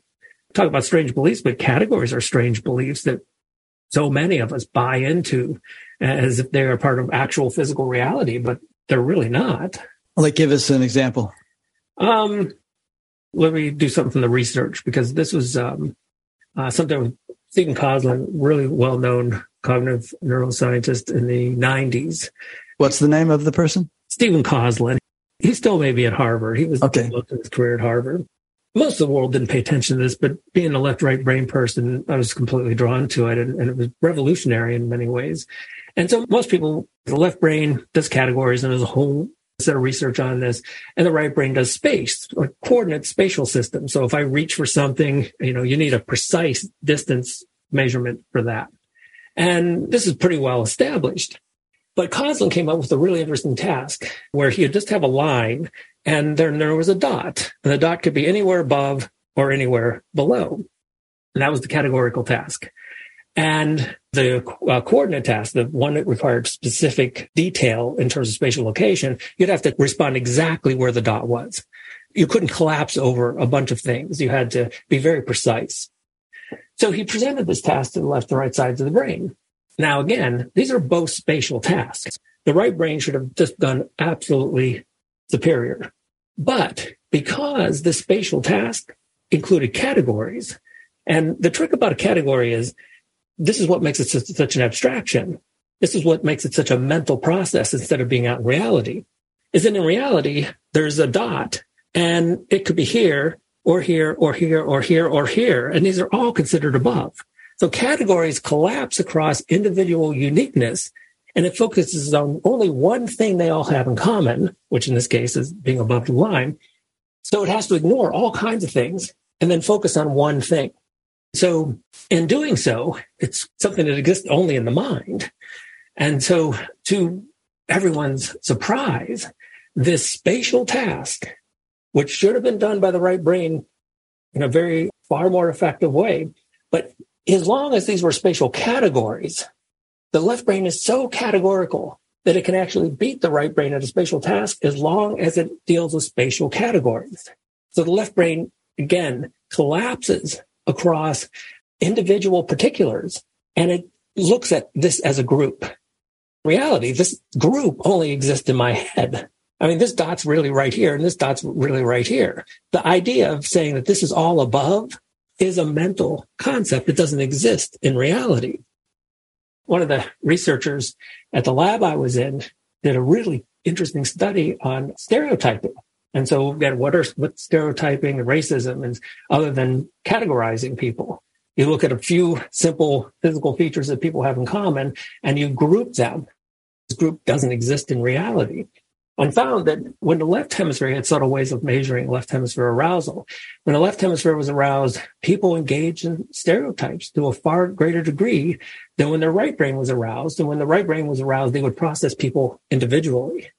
And I thought that was a really interesting way to look at how the left brain is viewing the world in a really different way, a, a cartoon like way compared to how the right brain, it seems to be so more individualistic. Interesting. There's obviously a lot of categorization taking place in today's society. We keep coming back to today's society, but racism is a type of categorization, homophobia, so many different things, political categorization. And it seems like if people were, were more right brain, they would ease up on the tendency to do that and see people as unique individuals with their own worth and not make these blanket judgments of, you know, stereotypes. Yeah. I mean, take something as simple as we have a Yorkie and I could categorize that. I could say he's a Yorkie and put him in this big category with other, but that's not true. I mean, it's relatively true and it might be useful if I went to the vet and they wanted to know what category this dog was in. But the truth is, the reality is this dog is completely individual. There really isn't any other dog like it. And it's the same with all of us. All consciousness exploring have completely individual paths. And so any way that we categorize ourselves, whether it's based on our beliefs or some physical characteristic, we could almost, if we wanted to push it a little further, we could say these are all collective hallucinations of the left brain. They simply don't exist in reality. Yeah.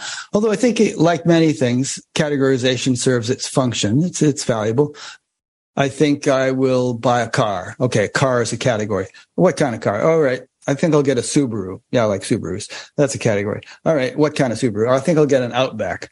You know, there's no harm in having these categories so we can identify things it would be really awkward or, or, impractical to say, well, I think I will buy a mode of transportation hmm. and just kind of leave it at that. no, it's a great example. The goal of at least what I do is never to eliminate the usefulness, the brilliance of what the left brain does. And categorization is one of these, when we do it so effectively. And it's one of the things that um, AI is having a tough time competing with our ability to so easily categorize and, and do it in sometimes sophisticated ways. But yeah, so, you know, we keep it when it's useful. But then when we're dealing with, like if I'm dealing with you as an individual, you may actually, again, that left hemisphere interpreter may impose some kind of categories on you or you know i give an example in a book maybe you're in a bookstore and you're looking for an employee and this you know huge muscle person comes in and you think oh you probably haven't read a book because you're making some silly stereotype. And and that's just the left brain doing its thing. It's it's seeing the world in very simplistic ways. And and again it may not turn off. And, and as long as you don't take it seriously as long as you don't act on it. A contemporary example that's very unfortunate is the extent to which black people, especially black men, are subjected to traffic stops. I think that Republican Tim Scott, I think his name was, is running for president. He was talking in some talk about how frequently he is stopped by the police just because he fits a certain category in their minds, a certain stereotype. And you could see how useful it would be for people to recognize that I can be wrong. And you get the left brain that it could think about what the left brain is doing. Not only does it engage in stereotyping, but it's the same part of the brain that's convinced it's right. Yeah. and so you put those two things together, and it's a dangerous combination to put those two things together. I think it, we're at a very interesting time. We've got this left brain, and I just keep referring to it as the left brain, but you wouldn't have to. Uh, some people, people like Eckhart Tolle just call it the ego. People like call it the mind.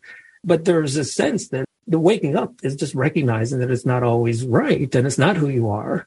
And those recognitions go a long way. Yeah. One good conclusion on this particular point, and uh, then I want to get into something else that we haven't discussed much yet, is there's no harm in what the left brain does. We need it all these specific categorizing, judging stuff it does. It just needs to be supplemented or counterbalanced with what the right brain does. Or you know, I'm thinking of Jill's character four, which is the interface with unbounded awareness.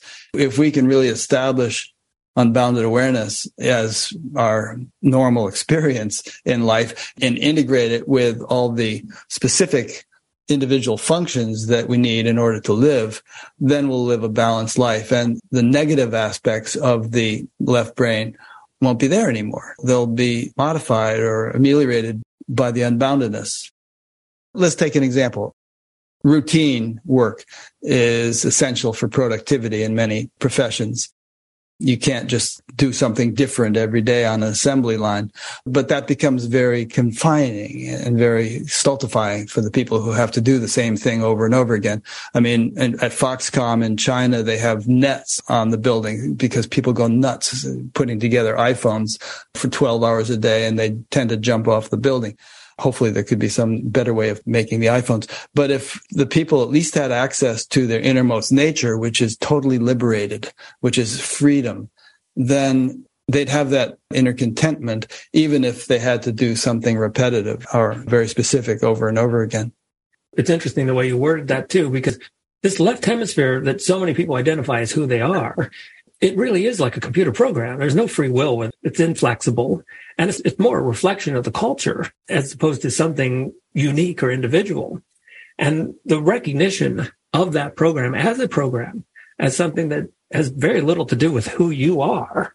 And then, you know, you put the luggage down and all of a sudden very interesting things happen.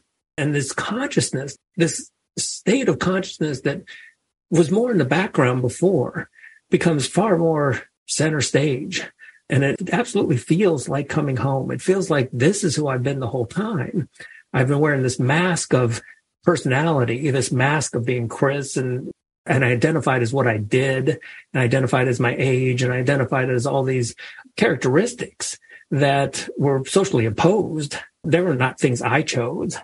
And when you get to consciousness, then the freedom of that seems like a whole new experience. It's like you feel like you're free. Like I think William James put it, like my first act of freedom will be to believe in freedom.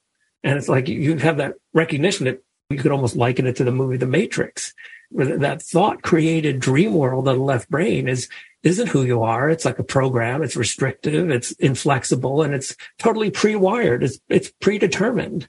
And when you put that down and you realize that you are this mystery that thinking mind can't really put into words because consciousness, who has been even close to defining it, it's resisted all intellectual limitations where we can actually nail it down and say, well, here's my definition of consciousness.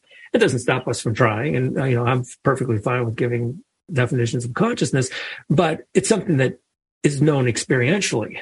And when, when you get to that, to me, it seems absolutely synonymous with what we would call freedom. Yeah, it is. The reason it's called liberation is that it is literally unbounded and it is what you are. So you are free in your essential nature. But the isolated experiences of life impinge upon that, like the movies playing on the movie screen, and identification takes place. The screen gets overshadowed by the movies, so you think you are Superman or Harry Potter or whatever individual images that are constantly changing. You think you are constantly changing, but in fact, you are really the foundation upon which all the changing universe exists and in which it resides.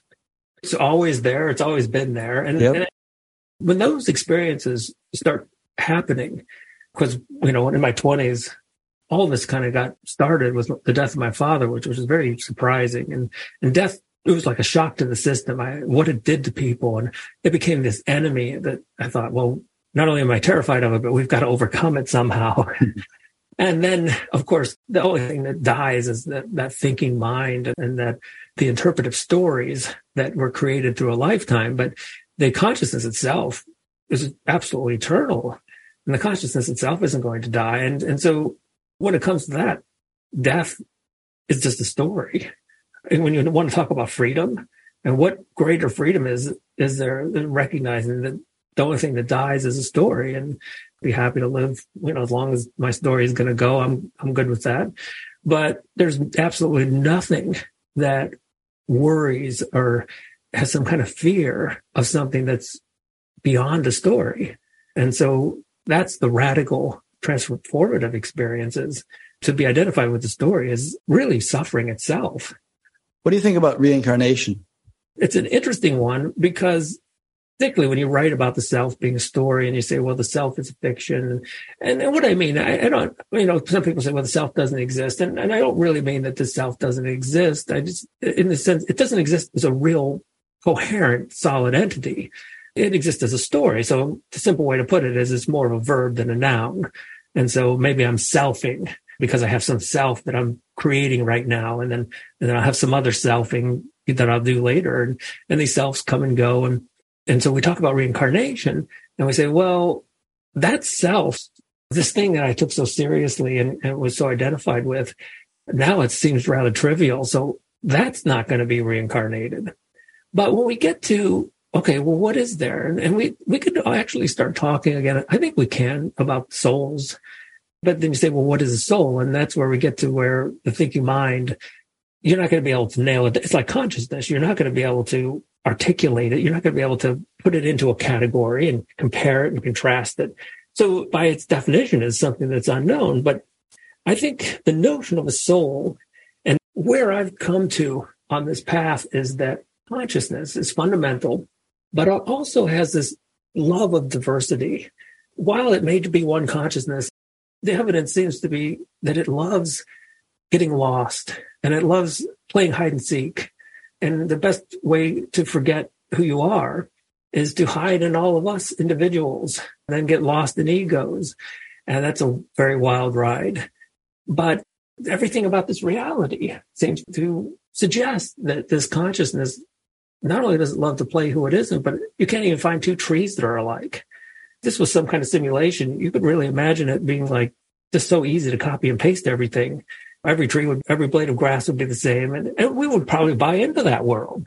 But the interesting thing about the world, again, is this remarkable diversity. And so this, the consciousness that I'm having right now seems to have a unique perspective. And so we might call souls and again, you have to be careful with this because then, you know, the ego could find a very clever way of hiding in this concept of a soul. But I think that whatever soul is, it's beyond our thinking mind's capacity to conceptualize. But it's not going to stop us from trying. that left brain is uh, insistent on, if anything else. And so there's a really interesting, and it comes up in different religions, but the relation between the multiplicity and the individual, uh, it's sort of like the Trinity, one and the three are the same. And, and you see this in different places. So when we talk about the individual soul and the connection to the greater consciousness, it's almost like we have to feel our way around instead of think. For me personally, this goes all the way back to when I was in church as a kid. And I remember priest was talking, he was giving a sermon, and he was going into God creating, and, and I, I just wanted to ask a question. But, you know, as a little kid in church, you would never do such a thing. But I wanted to ask them if God created everything, what did God use except God? So in that sense, we are a reflection of this eternal. But at the same time, very paradoxical, we're all taking like these individual trips. And all the individual trips are remarkably individual. So when, when you take a look at the ego, then it seems like we all go to the same boring job. We all have the same routine and, and then we can categorize people and make it even more simplistic. But when you shift that to getting out of that left brain thinking, the originality of every moment seems so remarkably precious, so amazingly unique. We're having this conversation right now. This is like the first time the universe had conversation with us. We're like artists creating something completely new that's never happened. And that to me is completely connected with that feeling of joy and that feeling of living life as an artist rather than living life as that left brain routine. Yeah. That was a very astute question you wanted to ask as a little kid. If God created everything, what did he have to create with other than God? Because God alone is supposedly. If God is omnipresent, then there can't be anything other than God. If this pen is anything other than God, then there's a hole in God, the pen shaped hole right here. I spent a fair amount of time studying Vedanta, taking classes with Swami Sarvapriyananda and so on. And uh, they've really thought this stuff out very nicely. I'll just riff for a second here. On the one hand, there are scriptures like the Mandukya Upanishad and the Ashtavakra Gita, which emphasize that nothing ever happened. There is no universe.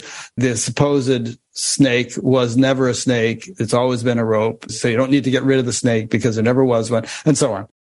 On the other hand, they have like this concept of vyavaharika, which means transactional reality. So the whole relative creation with all of its diversity and, and so on is, you know, it's not ultimately real, but you can't just dismiss it as utterly unreal if you want to live you have to interact with it and take it somewhat seriously.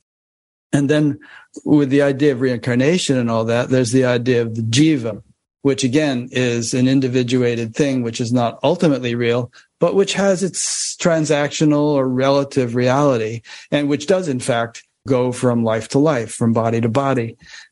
So in a sense, you could say that's a self, but it's not ultimately a self. So there's kind of a, a both and resolution of this issue of whether or not we have a self. We do and we don't. That's one of those paradoxes. I love paradox. And me too. I have a t-shirt that, in fact, I'm wearing today, but I took it off for this interview. It says paradox on it. oh yeah. So many ways and tricks to get out of the left brain. And one of them again, and that's why the koan comes up so often because, um, if I say be spontaneous, be natural, and the left brain starts creating ways to be natural and it starts thinking well let's come up with a list and here's five ways to be natural and of course uh, you know i'm just going way way off the path in doing that and the right brain seems to have no problem with paradox and the universe has thrown so many paradoxes to me it's got to be like breadcrumbs to take us home because you know we've got matter and you know everything really seems on the surface like all this stuff it's solid matter then a physicist come along and say, no, it's not even real. It's just potentials of energy that may come and go statistically. And by the way, only 5% of the universe is even made up of what we consider matter. 95% is like dark matter, dark energy that is beyond our conceptualization. We have no clue what it is. So, yeah, you know, but don't take that so seriously that you go stepping in front of buses. yeah, something. exactly. and time to me, again, what a great paradox to throw at our existence. You know, we live in the past and the future, but the only thing that really seems real is the present moment. And so whether you're looking at time or space, the universe itself, and not to even mention things like quantum mechanics, but it seems like what a strange thing to kind of explore this world and find that, you know, it's not waves, it's not particles. It's like, I think Alan Watts called it wavicles and all these things. In the book, I give the idea of an escape room and, and this is, you know, if consciousness really wanted to lose itself and become what it isn't and then find its way back home. It, this reality is very close to what we might call an escape room. We've left ourselves clues. We get lost in thought. We become these conceptualized selves, which we're not, but they really feel like they are.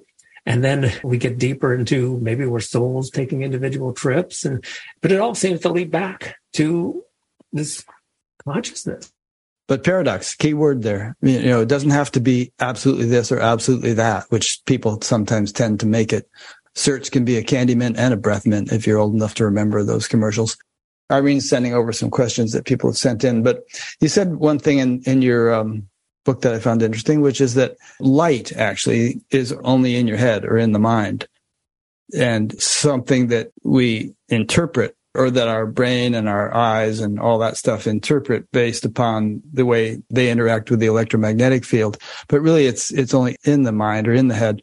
And I'm kind of curious whether you have any reflections on the notion in spiritual circles that awakening can be like the brilliance of a thousand suns. I have a friend who I don't know if she's still going through this, but she was going through a phase a while back where there was so much inner light that it was almost blinding, and yet it was only coming from within. And yet, as a physiological response, she was actually squinting her eyes, even though it wasn't coming from outside. So, you have any thoughts on that? Some of that comes from 20 years of teaching sensation perception. And on the surface of it, it looked like I was teaching a class that was very scientific. And it was based on the modern science that we know about light, although photons are kind of mysterious things that we're not exactly sure what light is. And I would take the whole process from, you know, hitting the back of the eye, then getting transformed into neurological language. And then it goes back to the visual cortex. And so, you know, right now everything seems illuminated but the typical explanation from neuroscience is that we've got it wrong. You know, it seems like I'm in here and I'm kind of looking out at the world, but it's this light that's actually hitting the eye and, and, and is becoming transformed into neurological language. And so there can't be any light. So if you looked at my visual cortex, there's no light there. You know, my visual cortex would be completely dark. And I went through quite a bit of time and I was in class lecturing on this and it just hit me like, light is consciousness. I think I even went off on that in the class at the time and probably lost a lot of students on that one. But light is consciousness. So again, we always have this metaphor between light and insight, but I think it's, uh, I think it's more profound than that. Consciousness illuminates the universe. Yeah. Well, there's some interesting thoughts on that too. I mean, isn't that early verse in the Bible, let there be light? and it sort of parallels verses about the emergence of consciousness from the unmanifest. Photons travel obviously at the speed of light because they are light. And for photons, there is no time or space because they're traveling at the speed of light. So time and space have totally collapsed. And that's what they say of consciousness. It's beyond time and space. It's omnipresent. I mean, a photon from the Andromeda galaxy, from our perspective, since we're sitting still, takes two million years to get here. But from the photon's perspective, it's here instantaneously because it's traveling at the speed of light and there is no distance or time. So that is also true of consciousness. So in, in some interesting way that I'd like to understand more, there's a, an equivalence or at least a, a great similarity between light and consciousness. And that can be used, I think, as a practice. And, when, so that's what I was doing in class. And I, it didn't hit me until that moment where I was really trying to explain light. And I realized I can't explain it. And that, that's when it hit me that it's really consciousness. In the same way that we can't put consciousness into a conceptualization, the reason we can't put light into a conceptualization is because there's some interesting connection with the two. It's another breadcrumb we've left ourselves. It's a big breadcrumb. Yeah. yeah. It's a whole loaf. Um, okay, there's a few questions came in.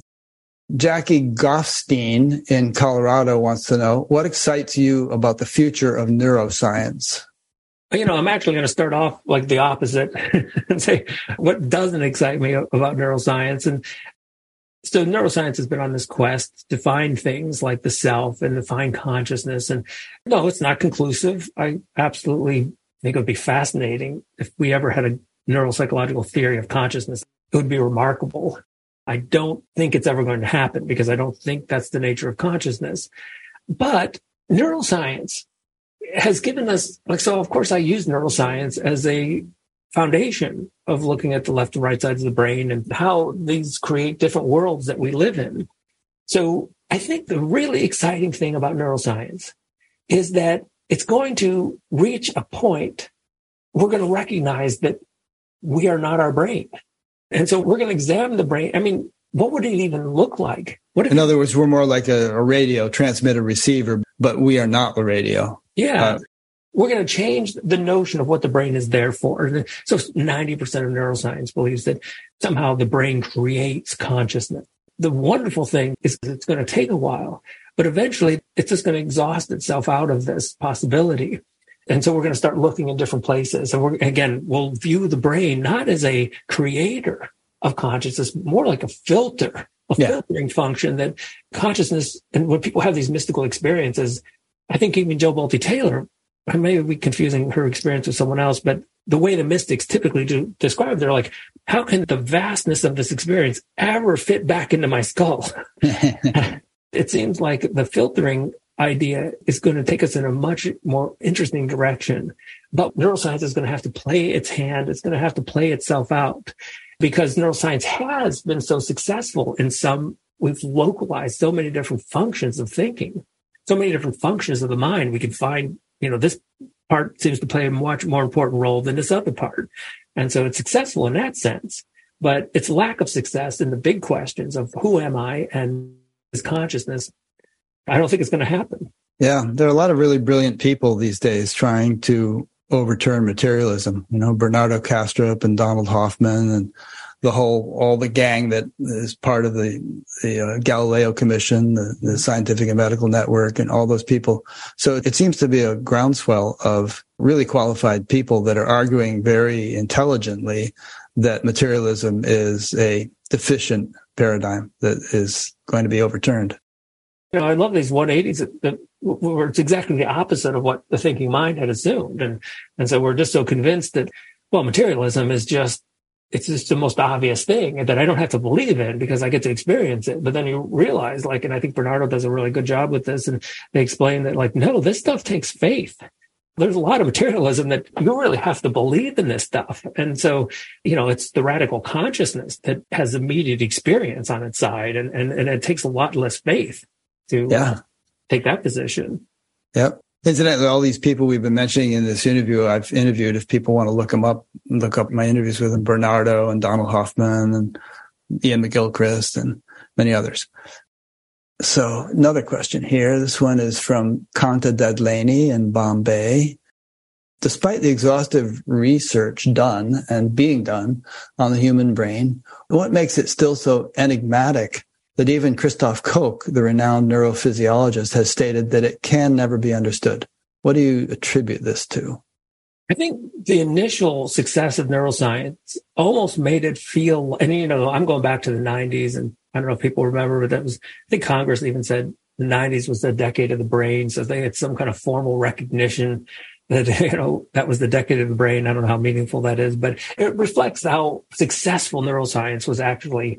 And when you think about it, so let's let me give you just an example. You know, we had um, Freud, and Freud had these theories, and some of them may have been on track and kind of interesting. But then you've got neuroscience that comes along, and, and just to talk about one kind of really strange theory. And then V.S. Ramachandran talks about this because um, Freud had his own ideas about why some people might have foot fetishes, and and it was all symbolic and all the stuff that Freud might think of. But then neuroscience started poking around and found that there's a representation of the body in the brain.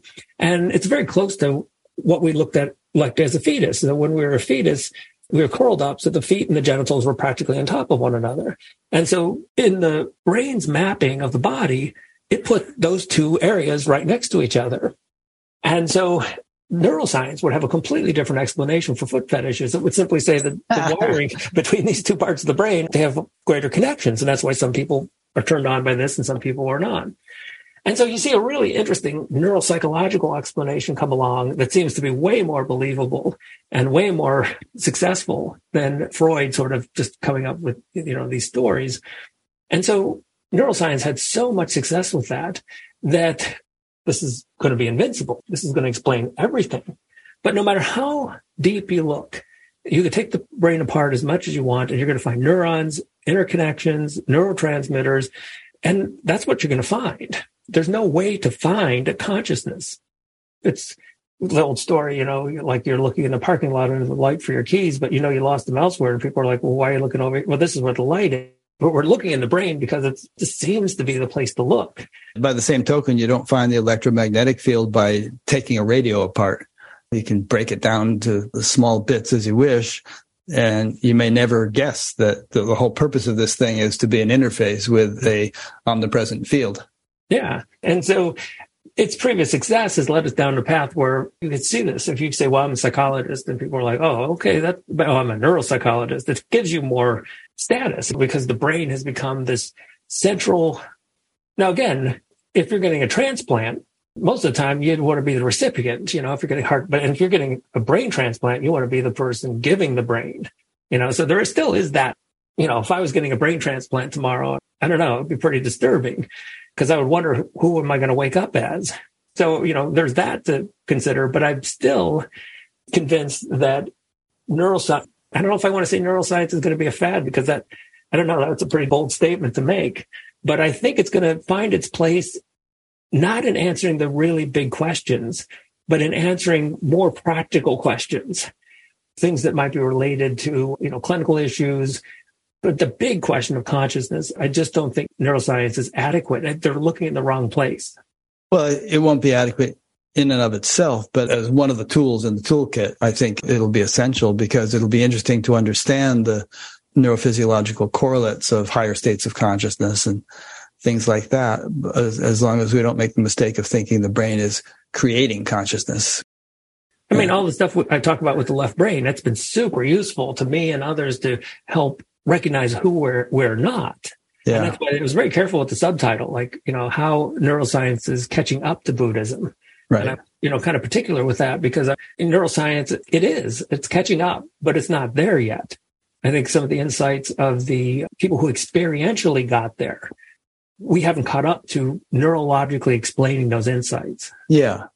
On the other hand, neuroscience has its own strength. The Buddha didn't know that anything such as called a neuron existed or that there was an amygdala or anything. There's a lot of things he didn't know that are useful to know, but obviously what he did know is ultimately useful. And in that sense, neuroscience and all sciences are catching up.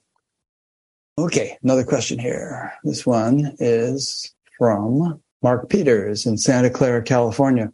It seems like social media and cell phone addiction are largely the left brain interpreter or intrusive thoughts made manifest. Can you imagine what an externalized right brain platform might look like? All right. I guess what he's saying is if there were a technological counterpart to these left brain contraptions, what would it be? Hmm. Things are just coming to my head like a drum circle, music. I, I mean, these are all you know, yeah, there you go. Those are good examples. And an instrument is external, but the music that we're creating is coming from the internal manifesting. And mm-hmm. so anytime I look at a guitar and start to play it, it's a creative moment and it is. And I like the question too, because I really do feel like phones, it is the external manifestation of the left brain. I mean, if you look, it's just a bunch of stories. It's a bunch of interpretations. And I would say nature yeah. Okay. Yeah, being in love, having a pet, yeah, like nature, just sitting and looking at the stars or the Grand Canyon or something like that. Those are all right brainy things. Even something as simple like we started off, I was talking about sipping tea. Or you walk outside and the sun hits your face and the wind's blowing and you just become conscious of that experience. To me, that's the externalization of the right brain's processing. And you're not caught up in the voice in the head at those moments. And the thing is, is when you come back to the interpreter, it devalues those moments. And it comes back and, oh, we have to get things done. We have to do this. And there's a, a shift in values. Again, I, if I, I'm optimistic that the shift in values is already taking place because there's too much happening with mindfulness, too much happening with meditation, too much happening with billionaires who just give it all up and go back into nature. And these cases are happening. And it's kind of like the beginning. It's like the wave hasn't formed maybe totally, but you can feel the uh, beginnings of it. Yeah, good point. I should let you end on that point because that's such a profound thing you just said. But there's a quote here that I forgot to read out earlier from your book that I think is worth saying, which is that I don't know who said this. You can tell us. If the brain were simple enough to understand, we would be too simple to understand it, which is great. It's like this pull yourself up by your own bootstraps impossibility kind of thing. If the brain were simple enough to understand, we would be too simple. Our understanding would be too rudimentary to understand the brain. I think it was an engineer who actually came up with that. I can't remember his name, but um, you know, it's a great paradox to kind of use as a koan and it shows the limitations of understanding. You know, we go into the world and just simple things like waking up in the morning and, and we do make choices. Do I want to think today? Do I want to not just ponder on problems, but I'm thinking mind, it likes to create problems. And, uh, you know, do I want to get into that world or do I want to get into the world of thoughtless nature? It's amazing how much happens in the universe without thinking. Grass grows. You know, the planet revolves on its axis. I mean, these majestic elements sure. the universe. I mean, you digest lunch. Imagine yeah. if you had to think your way through that.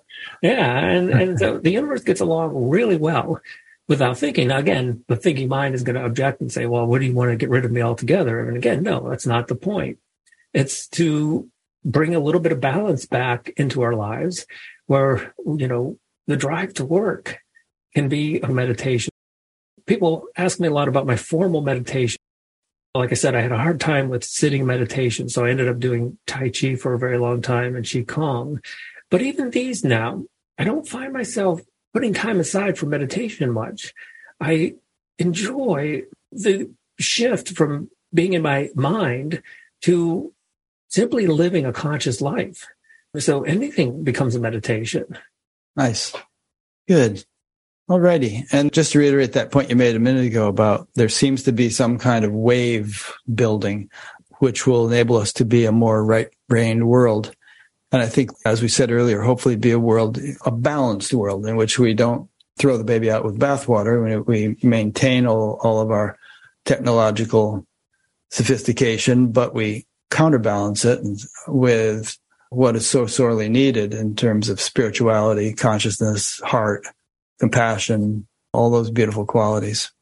Any final thoughts?